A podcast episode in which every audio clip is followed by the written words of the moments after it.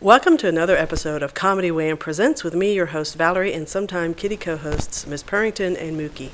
ComedyWham.com is your place to go for features about all Austin comedy. In addition to podcasts, Comedy Wham brings you articles, album reviews, our advice column, Rochelle Takes on Comedy, our festivals page, which lists upcoming festivals across the country and the world, and many more resources. Uh, what we're best known for is our events page for live comedy shows in Austin, Houston, and DFW, where 100% of the entries you see come from comics and producers.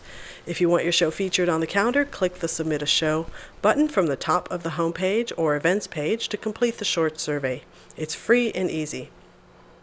Tag us on your Instagram stories and we'll share your show promo to our Instagram followers. Want to support these resources that we provide? Well, you can donate to Comedy Wham on PayPal, Venmo, or even Patreon. Click the Support CW icon on our homepage at the top right to see the ways that you can help us. Now back to our podcast. Launched in 2016, the Podcast Project brings you funny people and their stories. As a fan, I like to delve into a comic's background and motivations and will usually take a detour along the way. Consider the interview a way for you to get to know the folks that make the Austin comedy scene one of the best in the country. If you like this podcast, please rate and review us. Today, I'm talking to somebody that I recently had on our Comedy Wham showcase out here in Lakeway. Uh, you can see him perform all over Austin. I actually caught him hosting at the Valve uh, for the great Aaron Brooks return uh, last December, I think that was. Yeah, right? It was yeah. December. Okay. And he's, uh, I recently caught him also performing on Fallout Tonight, which is a great little variety show hosted by Duncan Carson at Fallout Theater. He is the host and producer of Clowns for a Cause. It's a comedy show benefiting Austin Pets Alive. Hopefully that uh, comes back soon. And now, Comedy Wham presents our guest, Ajit Krishnamoorthy.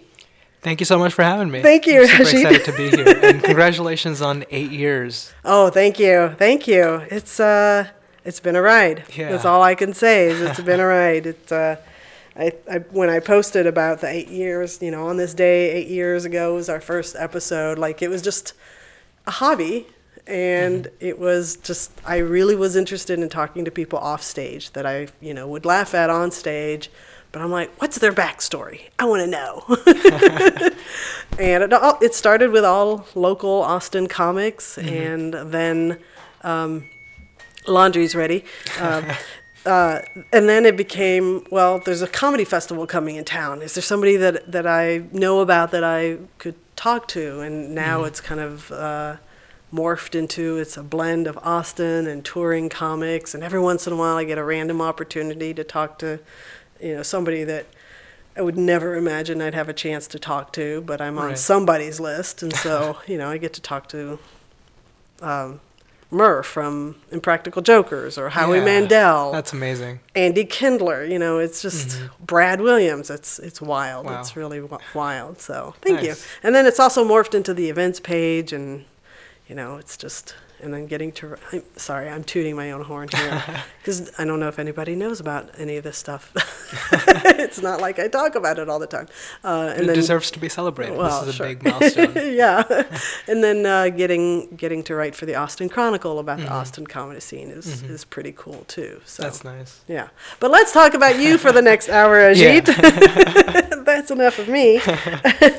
um, I have an official official icebreaker question. Go for it. and you have confessed that you have listened to a few of these episodes. So I uh, I'm going to ask you the question, and then we'll we'll uh, debrief afterwards. Are you ready? Yeah. One word to describe your past. Grateful. Oh my gosh, you're so kind.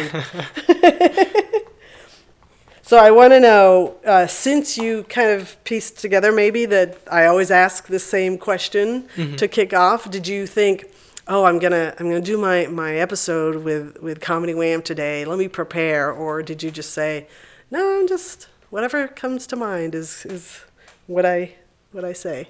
So I, I've listened to a bunch of your episodes. We were talking about it previously a little, Uh-huh. Yeah. and uh, you know, it's it's awesome how what you're building in the scene and putting a spotlight on comics here. So Yeah. I, I know I've listened to a, a bunch of my friends' episodes, so I, I kind of knew this was coming. Yeah. But I think in general, gratitude and being grateful has been a big part of my life. Yeah. And that's it's- it was a no-brainer for me. Like that's gonna be my word. Oh, nice, nice, nice. Uh, you did not grow up in in the States from Yeah. my research. Uh-huh. Was comedy a part of your life growing up? And tell us uh, where where you grew up. So I grew up in Mumbai, India, Okay. and uh, I lived there until I was 21. I came to the U.S. for grad school, and Uh-huh. I've been here for about five-ish, five and a half years now. Yeah. And comedy has always been in my life in some form or Mm-hmm. another.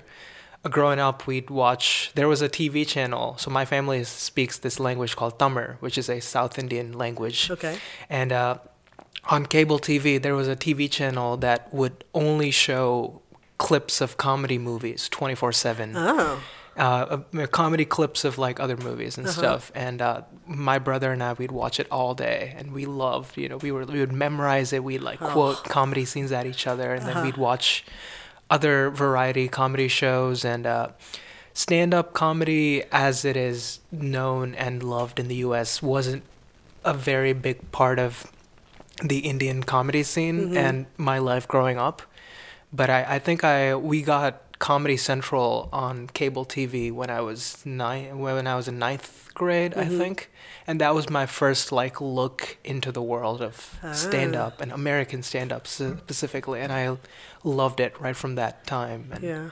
yeah, I'm very grateful that I grew up, you know, enjoying a lot of comedy. Mhm.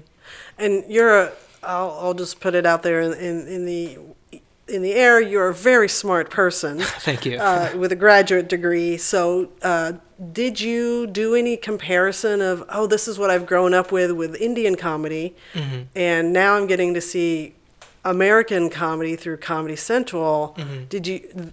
Were there any noticeable differences for you? Yeah, it was quite different in that uh, American comedy is.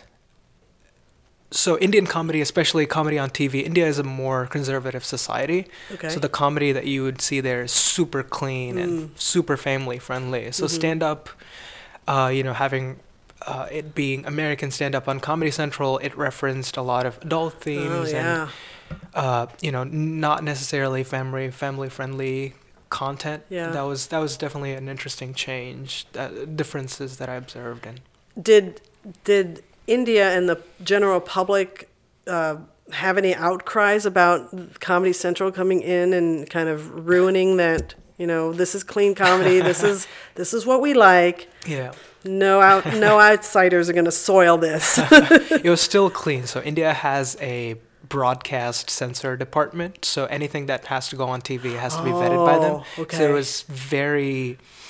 Uh, what do you call it? Censored, Censored, version. So I remember watching uh, like Sugar Sammy, someone uh, that comes to mind. He's Mhm. an Indian American comedian. yeah. I would watch his special on Comedy Central, and like they'd cut out the punchline, or Oh no no! I was like, wait, what, what happened?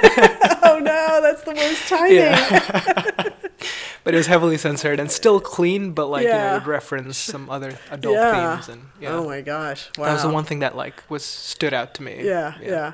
And growing up, did you did you other than, you know, you and your brother, did you perform at all? Like I have no clue about Indian society and like, Mm-hmm. you know, here I can ask an American comic, "Oh, did you do theater? Or did you Mm-hmm. did you do a- acting classes?" So, you know, is that even an option for for kids and students growing up? Uh, stand-up comedy is well accepted now in India. Mm-hmm. It's like in the mainstream. There are a lot of comedians coming out of major cities in India, but Yeah. growing up, there was no scene to speak of. Mm. So there were no opportunities to perform. When I was in college, a friend of mine and I would talk about. So in, in Mumbai, I grew up in Mumbai. In Mumbai, there was only one comedy club, and they would do one open mic night once a week. Oh, And like one show night once a week. And this was back in 2014, 2015. And correct me if I'm wrong, but isn't Mumbai Mu- Mumbai? My God, Mumbai, yeah. thinking of Bao. Isn't Mumbai like one of the biggest cities? Yeah, it, it population wise, I think it is the biggest city in India. And it has one open mic. It had one open mic in 2014. Like there was no comedy scene to speak of back in the day. And my friend, a few of my friends and I, we would watch a lot of comedy, but there was no Indian comedy to, you know, enjoy. Mm-hmm. And we would talk about always like going to check out the open mic or mm. check out a live show, but it kind of Yeah. never happened because it was like in South Bombay, we'd call it, which was like the more upscale part of town, which is downtown, you can call it, uh-huh. farther away from like where I my friends lived. Yeah. Yeah. So it never happened. I never got a chance to like watch live stand up in mm. India. Uh, it was only when I got to America, when I came to, I, I went to the University of Minnesota for my grad school. And uh, in grad school, we had, or in, in college, we had a comedy club. And that was my first real eh, meeting with people who have actually been doing comedy and it was Uh-huh. it was a bunch of students right it was just a bunch of like-minded students who some of them have been doing comedy for a few years and some of them like me have never held a microphone before Uh-huh. so we'd all get together every week and write jokes workshop some stuff and uh, go to open mics together and every month we would put together a, a showcase of the comedy club yeah. members and that was my like first introduction into me actively doing or writing jokes Yeah, yeah. Okay, so talk about uh, your decision to come to grad school in America. Mm-hmm. I mean, it sounds like you hit the ground running with joining this comedy club. Were you like thinking, no, I'm going to go to America, I'm going to get this degree, but also, because is that campus in Minneapolis? Yes. So there's a great comedy club in Minneapolis that's Mm-hmm. Yeah. very highly regarded. yeah the acme comedy club Yeah. So, like, were you putting all these pieces together, thinking, okay, I'm going to go to grad school. I'm going to get into Acme. I'm going to do this comedy club. It's all going to start now. So I, I didn't know anything about like Acme. I didn't know anything about doing comedy per se before coming to grad school, but I did know that there was a comedy club. I was so when I got it uh, accepted in, uh, at the University of Minnesota, and then I was like I uh, accepted that I'm gonna go there. I mm-hmm. started looking into like what the student life is like Yeah. there, and that's when I learned that there are mm-hmm. some such things called student clubs where mm-hmm. like-minded students come together, do things together, and I learned that there's a comedy club, and comedy is something that has always interested me. Yeah. So I thought I'd wanna. I, I messaged them on Facebook before coming to Minnesota. Oh my I was God. like, "Hey, d- what's up with y'all? Do y'all meet? Uh-huh. What's what's the deal?" And they're like, "Yeah, we meet every week. Come come join us in one of our Uh-huh. meetings." And I just went without any expectations, and I loved it. Yeah. And I loved being a part of that group. Yeah. And what was your um, what was your approach to writing comedy? Because you've grown up in this environment, and now you're in a completely different environment with with fellow. I would imagine you've got a diverse mix of fellow club members. Some coming from America, maybe some coming from other global scenes, who have like different sensibilities. So, what did you bring in, you know, as as your sensibility? Yeah, it was. Uh, that's a good question. It's definitely, uh, you know, as someone who was basically fresh off the boat, it was definitely everything was new to me. Everything about America was new to me, Yeah. and uh, you know, I think I that's what I kind of brought in with me of like my observations and my differences and perspectives. Yeah. like, oh, y'all just take this thing for granted, which is crazy to me, and that's the kind of approach that I. Yeah. brought. Yeah. Yeah. And do you remember your first time like performing on stage? Yeah. so it was funny. So every month, as I mentioned, we put together a monthly student showcase. Uh-huh. Uh, a- as opposed to most comedians who start out at an open mic, I started out on a showcase. Mm-hmm. Yeah. nice. So it was really fun where I, I my first time ever, I was so scared, but I signed up. This was the October showcase 2019. Uh-huh. And uh, I had I'd written some jokes down, but I was so nervous. I had never like gone up on stage to like perform anything. I was not not in like theater or dance or anything of that sort. Mm-hmm. Yeah. I can't sing. So this, that was my first time going up on stage. And when I went up on stage, I brought a bunch of papers with me. Initially, everyone was like, "You should write down bullet points," but I was Uh-huh. like, "No, I'll forget." I w- wrote down my entire Uh-huh. three-minute set, word for word. Went up on stage with like three sheets of paper. oh my God, a sheet. Okay, can, can I tell people what your profession is? yeah, go Because for it. it's very on brand. You're an engineer, which requires Yeah. exact precision and accuracy in everything that you do. Everything has to be planned out. So this is very on brand. Yeah. I was so scared. I was like sweating. but I went up and uh, I got some laughs, which I was so happy with. Uh-huh. Yeah. And I, I, I was like, this is what I want to do. This is great. So it didn't scare you away. no, thankfully I Yeah. got some laughs.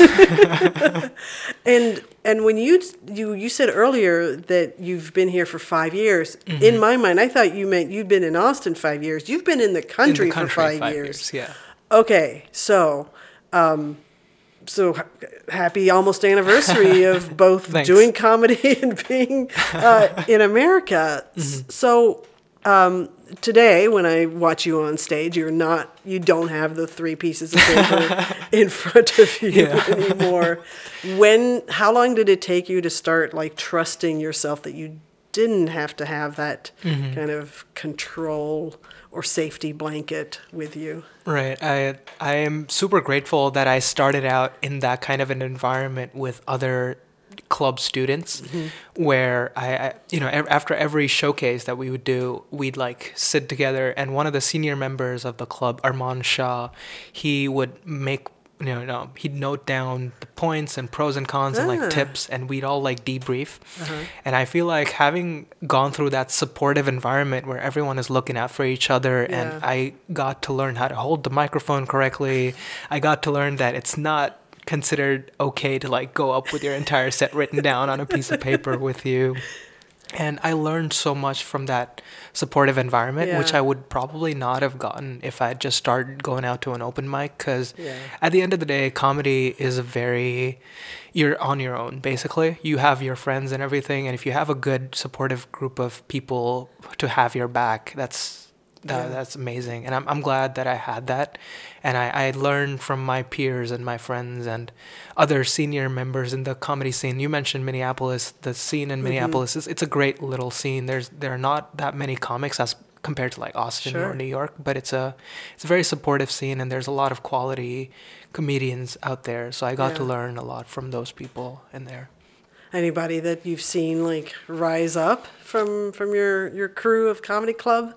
Yeah, members? so Armand Shah that I mentioned, Uh-huh. he's a senior, he he was uh, also graduating the same semester that I did. He now is in New York and he produces a lot of shows and he used to produce a lot of shows in Minneapolis and now Huh. in New York and That's cool. I remember a bunch of com- comics. Uh, Ali Sultan, he's a he's a great Minneapolis comic. He's like he has done Colbert, he's done Late Night. He now like you know flutters back and forth between Uh-huh. New York and and Minneapolis. And Chloe Radcliffe, she's now based out of New York. She started out in Minneapolis, so it was great to see a lot of these quality comedians who are now making a name for themselves in the global comedy scene.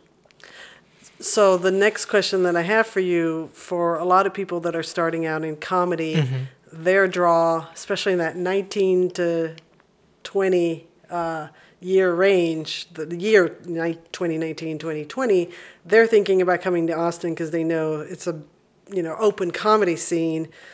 But for you, is probably your job that led you here more so than ah, you know, want to experience the Austin comedy scene. Did you know about the Austin comedy scene uh, before you made made a move after graduating? Yeah, it's a good question. So after I graduated, I was living in San Diego for Okay. about two to two and a half years. Okay.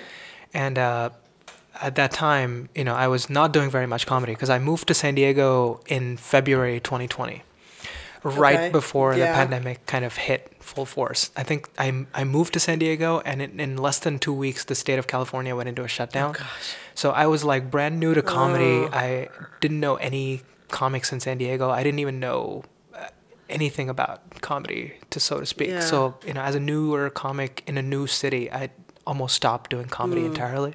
So I had a big year and a half, almost two year gap in comedy. And then when things were slowly picking back up, I got a job that wanted me to move out to Austin, and Mm. that's kind of what brought me to Austin primarily Yeah. but I had heard about the growth that the Austin scene was experiencing and the spotlight that was put on Yeah. it with, you know, Creek and the Cave moving here and uh, Joe Rogan putting a spotlight on the scene. Mm-hmm. And there was a lot of buzz around the Austin scene. So I'm, I'm grateful that I got to move to Austin, but comedy was not the primary reason that brought me here. It was just a happy accident. Well, uh, how long did it take for you to start figuring out that there was a lot of comedy um, that you could you could partake of and get get to your first show or open mic Mm-hmm. here in Austin. And what mic was it? Or show? The first uh, mic that I did in Austin, Yeah. I think that was the Wanderlust mic Okay. in. I had moved here in June, late June 2022, Uh-huh. and I was lucky that in the building that I was living in at the time, uh, I there was also another comedian living there, Dodd, Okay. and uh, he he he you know he's been doing comedy for many many many years, and he told me that this is a good open mic. He took me there one day and sl- slowly started exploring the scene, and it took me I think my first Austin booked gig was in January of 2023, so I think it was like six ish months mm-hmm. for me to like figure out the scene and get to know people and to Yeah. write more and get my own Yeah. you know jokes going. And and how did that experience go for you as far as, you know, you you went from ex- excusing San Diego, you went from like a, this really supportive environment mm-hmm. to you know, there's factions that say our Austin scene now is kind of, you know, dog eat dog, but then there's pockets of like super supportive um, groups. Um, You know, how how did you make your way to sorting out what worked for you in in the scene? I think my personal experience with the Austin scene has been that all, the comics that I've met and worked with and interacted with, most people have been super kind and welcoming, Mm-hmm. and the scene overall has been very welcoming to me. Yeah. So I'm really lucky that my experience has been pretty great Yeah. here. Yeah. Okay. So you're like you're being very diplomatic about this.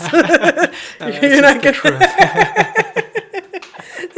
okay, fine. You're not gonna help me trash anything. I get it. You're just too above board, Ajit. Um, what was? Uh, know, did you say what your first book show was? My first ever book show was my first ever time doing comedy, which was the No, no, no. Here in showcase. Austin. oh my first book Yeah, show back in was uh, January. Cherrywood Coffee. Okay. Uh, with uh, Great Hunter show, Duncan. yeah. yeah. Yeah. Yeah. Is he? Uh, he never talks to me anymore, uh, unless I'm putting him on my show. Is he still co-hosting that, or is that is that now it's his? Because he had a co-host for a while who married and they had a baby and Yeah, I don't know if that show is going on anymore. I Oh really? Heard Oh, it's still on my calendar. See, I told you he doesn't talk to me. So I haven't heard about that show in a while. So Oh really? Oh going on or man. Well, maybe if he would answer my calls. Hunter Duncan, you're on my shit list. Tell me if Cherrywood's still going on. I'm probably sending hapless people to Cherrywood. So is there a show tonight? No, but have some have some uh, coffee and a pastry. Right. What has uh have you had some favorite moments? Because now you've had basically a year, full year, Mm-hmm. uh, in the Austin comedy scene. What have been some of your your favorite moments? One of my favorite moments was uh, let me let me think. There have been a lot of great moments, Yeah. a lot of great shows that happen in town. Let me see. I think you're gonna have to cut out cut out this awkward silence. No, I. I don't do any sound editing. okay. have you not pieced that together from the episodes you've listened to? That's funny. Uh, hmm, let's see. I think uh, the show that I uh, talked to you at at, at the Valve was a great time. Uh-huh. Yeah. I was I was hosting for Aaron Brooks, and that was such a fun show because right from the start at the Valve, usually the the people slowly trickle in around the middle of the show. Mm-hmm. Yeah. So there were people there right from the start of the show, and they were they were drunk and they were ready to have fun and they were ready to laugh. So I had a had a really fun time there, yeah. and uh, let me try to think. There was. Let me look up what the venue was. okay. No, that's fine. Okay. But so th- there was this little commune in East Austin Okay. where uh, there used to be a show. Uh, it doesn't happen anymore, but it was like this this funky little uh, commune where.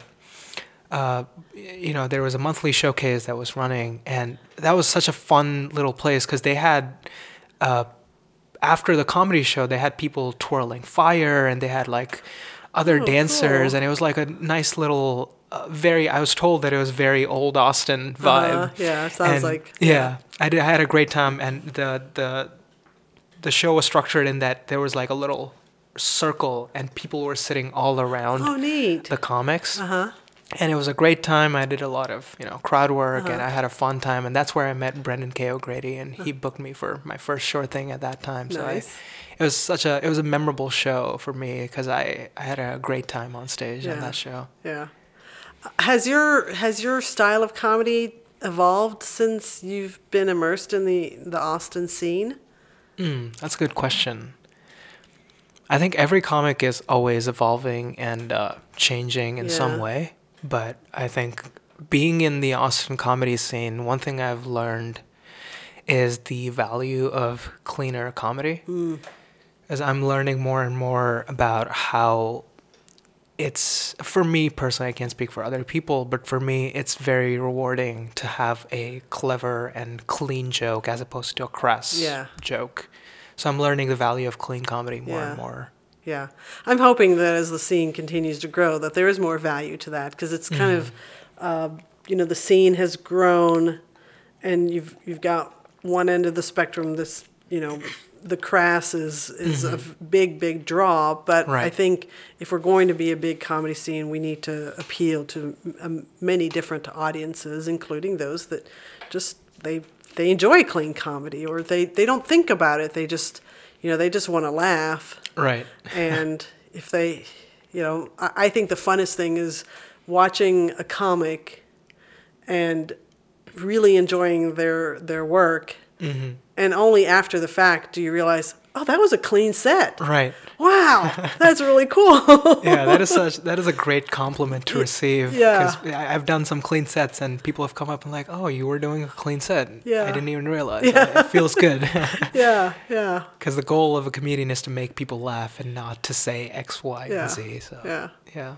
Well, last year you also tackled your first like you putting together a show together, and it wasn't just a show; it was like a benefit, and it was a a, a big deal. Uh, do you want to talk about why you decided to take on this big uh, show project? Sure, yeah, it's a great segue too, because the show I produced it, uh, it was called Clowns for a Cause. We benefited Austin Pets Alive, Austin's uh, beloved animal shelter, and it was a clean showcase.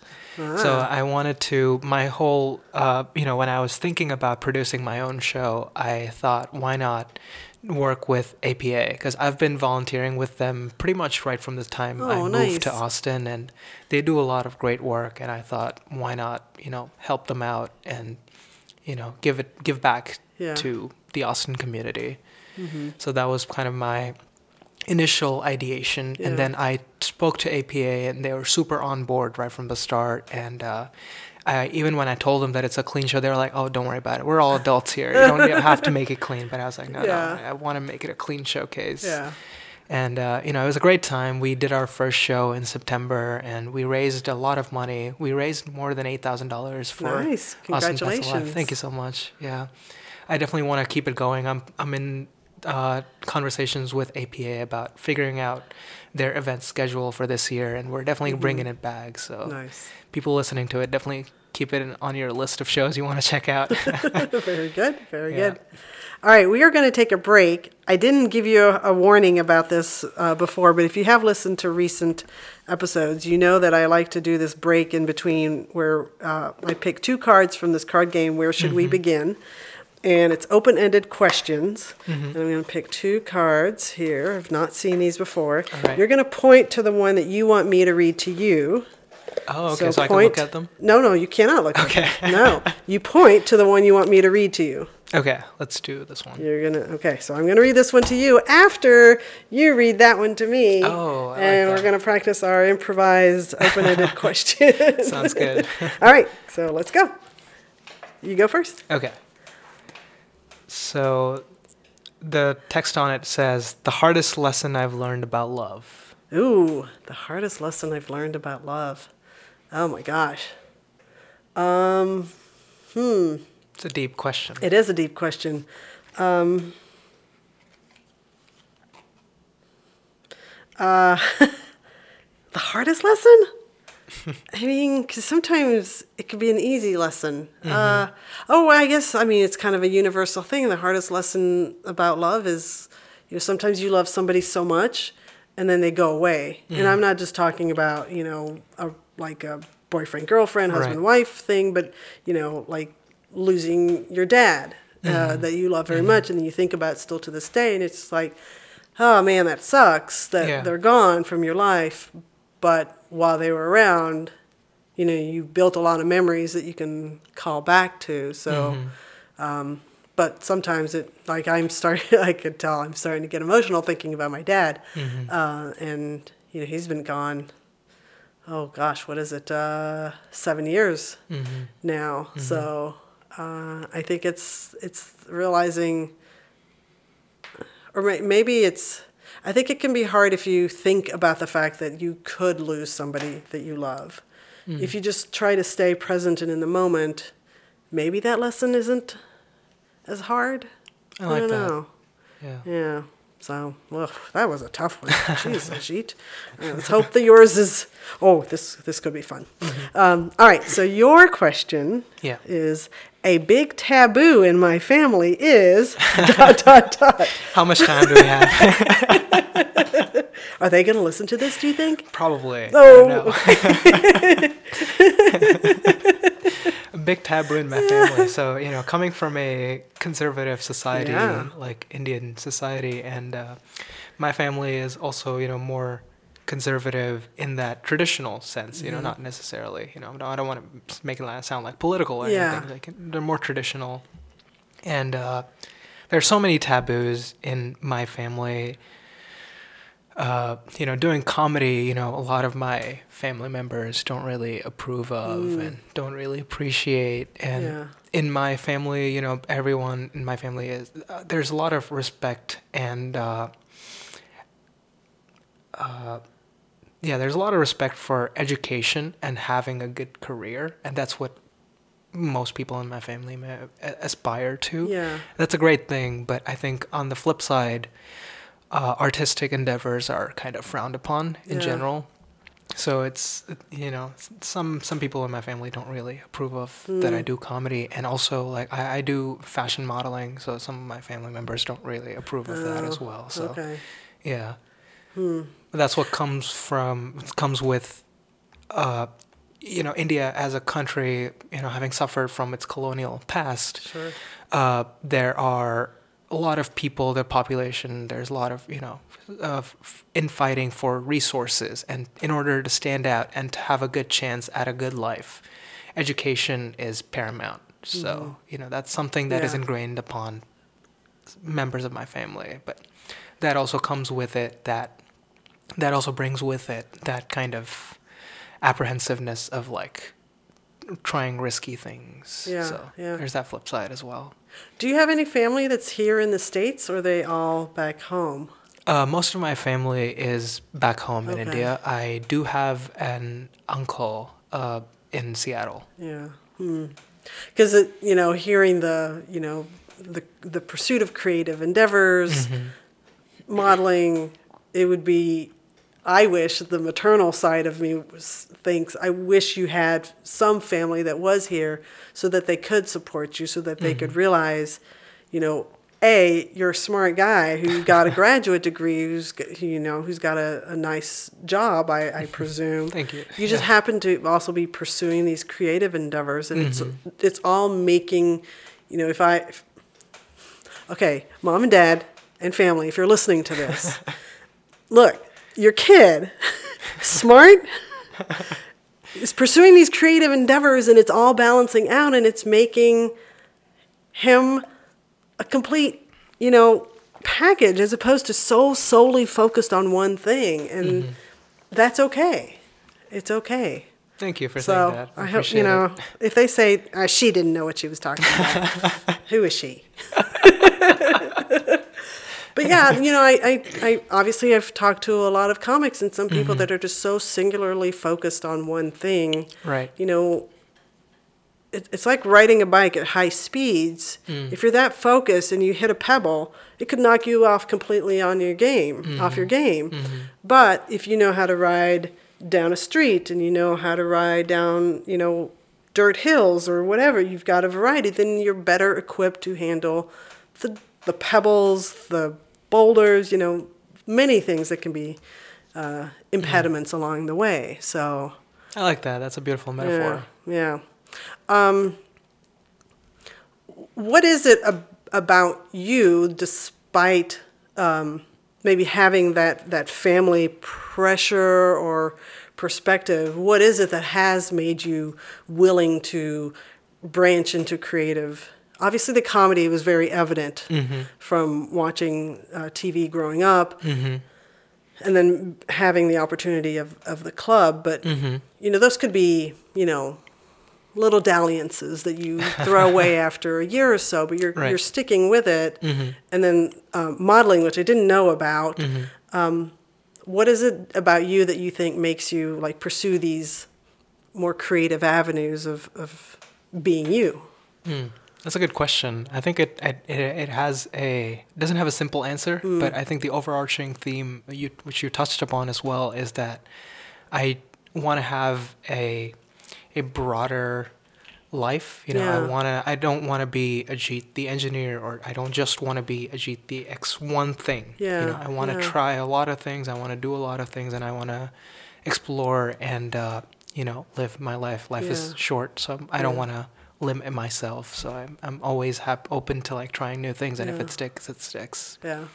Yeah, so you, you know, it's been a long time coming. Growing up in a very conservative household and a very conservative society, there's always this uh, conscious and subconscious, you know, point of view of oh, what would they think? What would my family members Sure. think? What would they say? In in Hindi, there's this famous saying that says "log kya kahenge," which means what would the people say? So this is something that's ingrained upon uh, even as a child. You're like taught to behave in a certain way, act in a certain way, and do certain things so that the society will not look down upon you.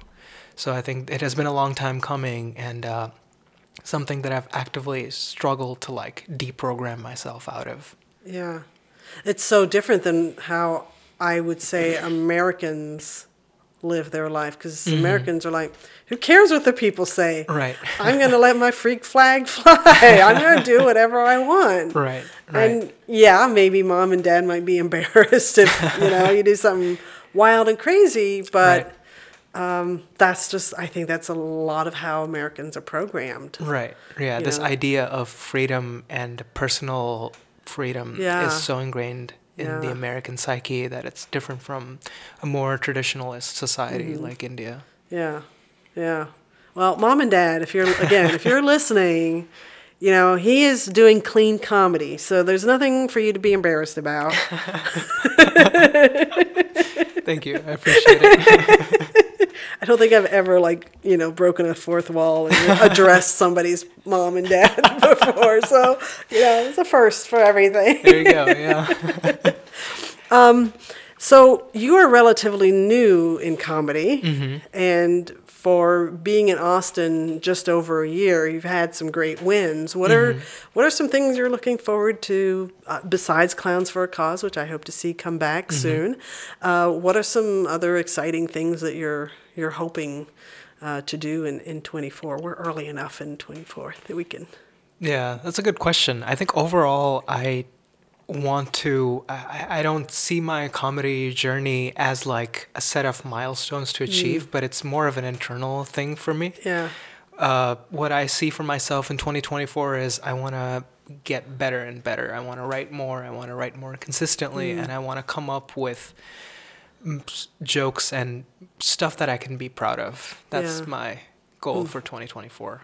Okay. Well, that's that's a good goal. Thank you. Um, what are some of your favorite things about doing comedy? Hmm. I I guess it's every comic I'm sure who's been doing it loves the comedian's high, that, that rush that you get Yeah. when I go up on stage, uh, not knowing how the crowd is going to react, not knowing anyone in the audience, and still spreading that joy, giving mm-hmm. them a moment's reprieve, making them laugh, and sharing this moment with the crowd, and you know, seeing the whole room roar in laughter. That Yeah. fills me up in a way that Yeah. just rarely any other thing does. So I'm really, you know, I'm chasing that high. I cracked that code. no, not the same. Not the same at No. all. what are some things that you don't love about doing comedy? Hmm.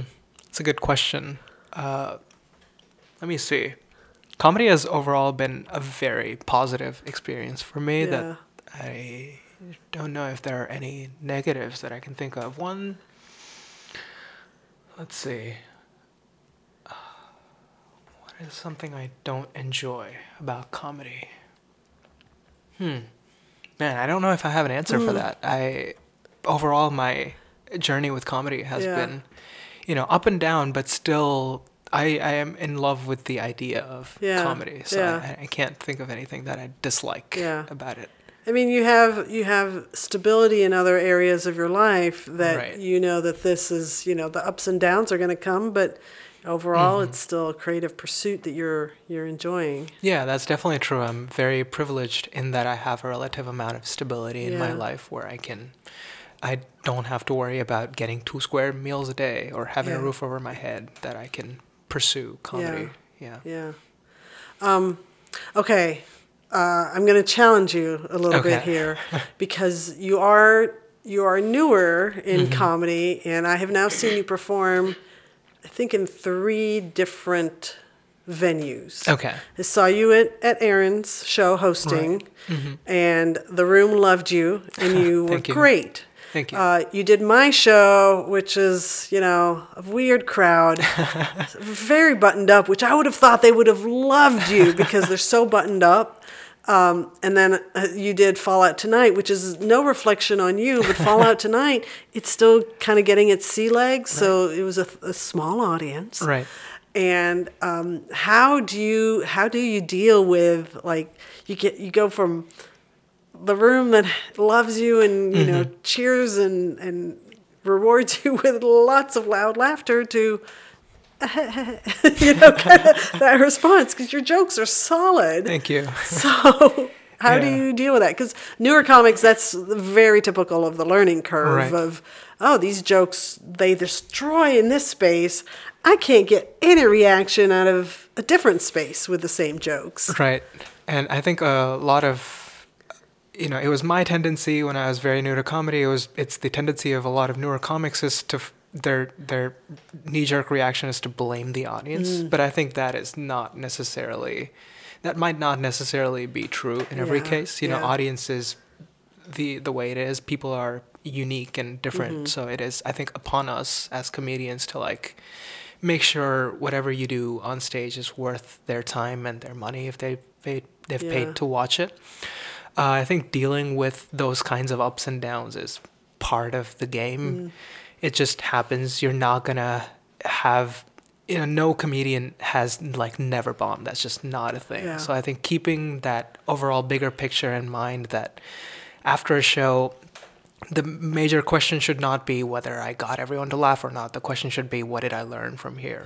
How can I get better? I Hmm. Think if you have that growth mindset, it doesn't really, it shouldn't really bother you as much if you bomb or crush. yeah yeah and do you mind sharing like some of the things that you take away from some, some from experiences like that hmm Yeah, I think the sometimes I realize that oh okay, some of my material needs tightening a little. I was like, you know, as you mentioned, some material crushes somewhere, and I don't really think about it. But when it doesn't really land as well, I Yeah.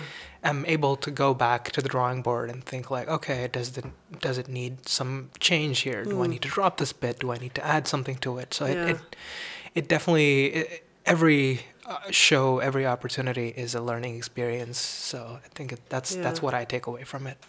Since you started from reading three pages of material, Yeah. do you still tightly control, even without the paper, tightly control like your word choices and your your joke structure, mm-hmm. or are you uh, at a point where you know your jokes very well, obviously, mm-hmm. but you're willing to do a little bit of improvisational adjustment on the fly? Like, how mm. much control do you have Mm. over your jokes? That's a good question. I think that engineer's mindset is still with me, mm. where I like the aspect of being precise and doing A B testing and like precisely checking what if I change the word order in mm. here and there. So I think I still am pretty precise with the way I structure my jokes Yeah. and the way I structure my punchlines and the set order of my Sure. bits.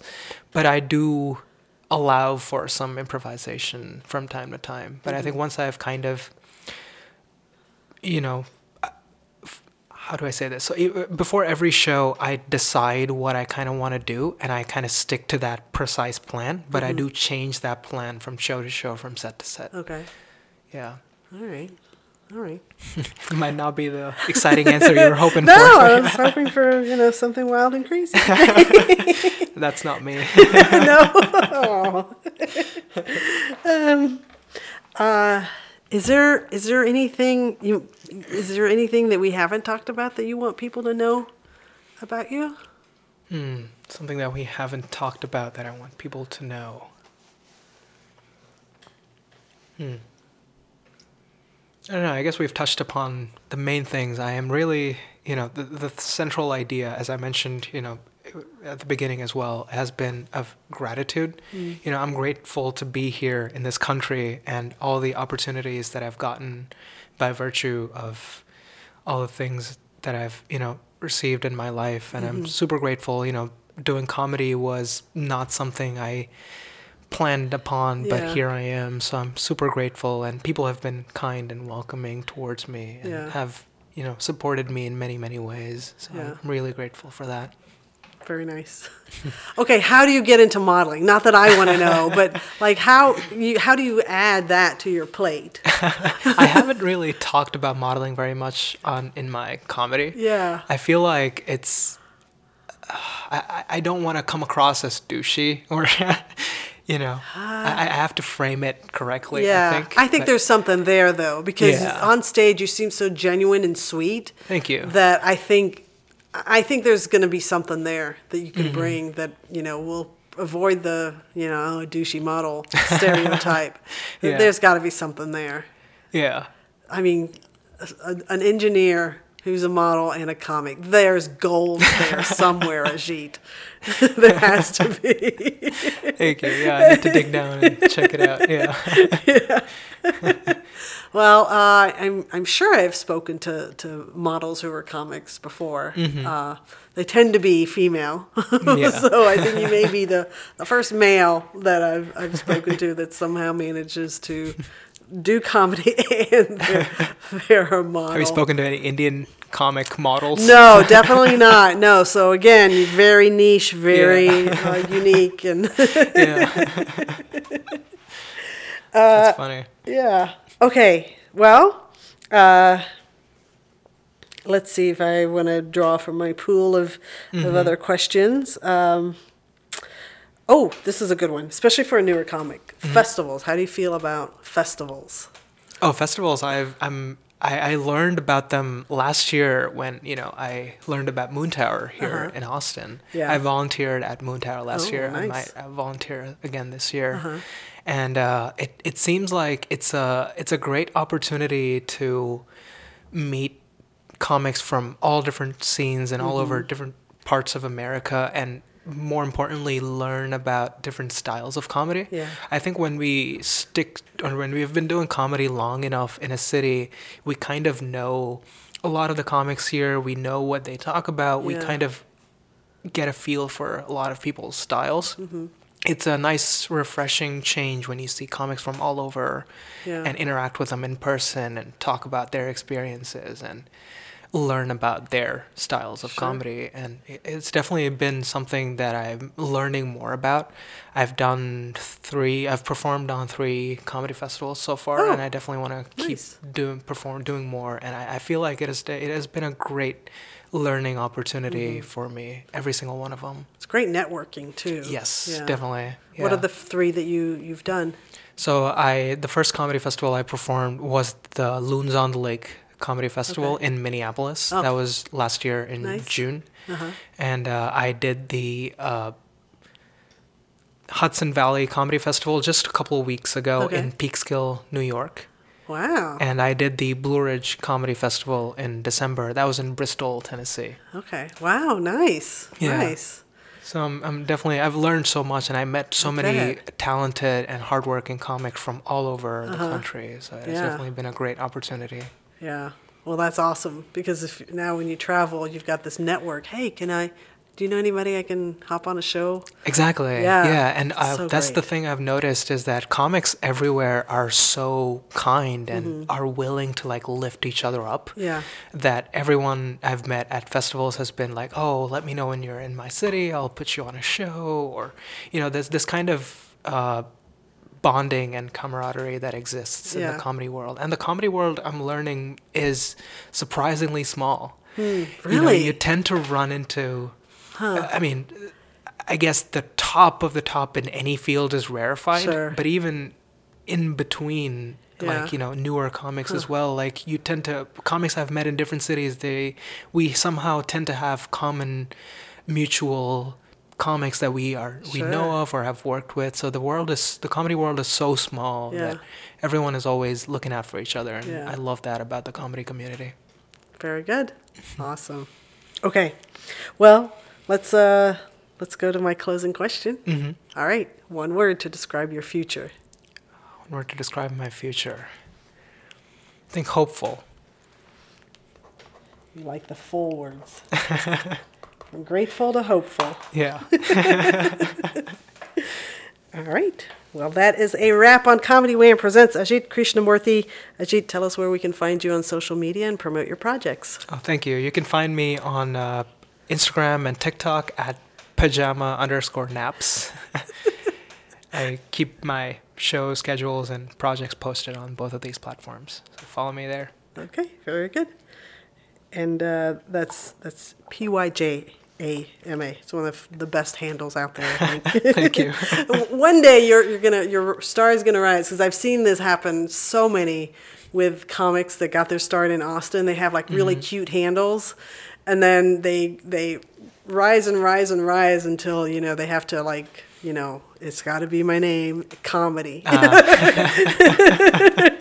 I get very sad about that. But the saddest one is do you, do you know uh, Vanessa Gonzalez? Yeah, I love her comedy. Yeah, she's amazing. So she when she first started, her handle was Vanessa, and it was B U H N A N E S S A Oh, Vanessa. that's nice. And I'm like, oh man, that's the great handle. Yeah. And then you could kind of see as her star is rising, it's like now it's Vanessa Now G Vanessa G comedy. comedy, yeah. Like, oh. So hang on to that for as long as you can. will, but you yeah. know, the day that you have to change it is the day you know you've made it. So I hope I never make it well, we hope you've enjoyed learning about Ajit. Uh, sorry, let me say that again. We hope you've enjoyed learning about how Ajit got to be the comedic genius that you heard today, just as much as I have. This has been Comedy Wham Presents Ajit Krishnamoorthy. I'm Valerie, and that's been funny. Thank you, Ajit. Thank you.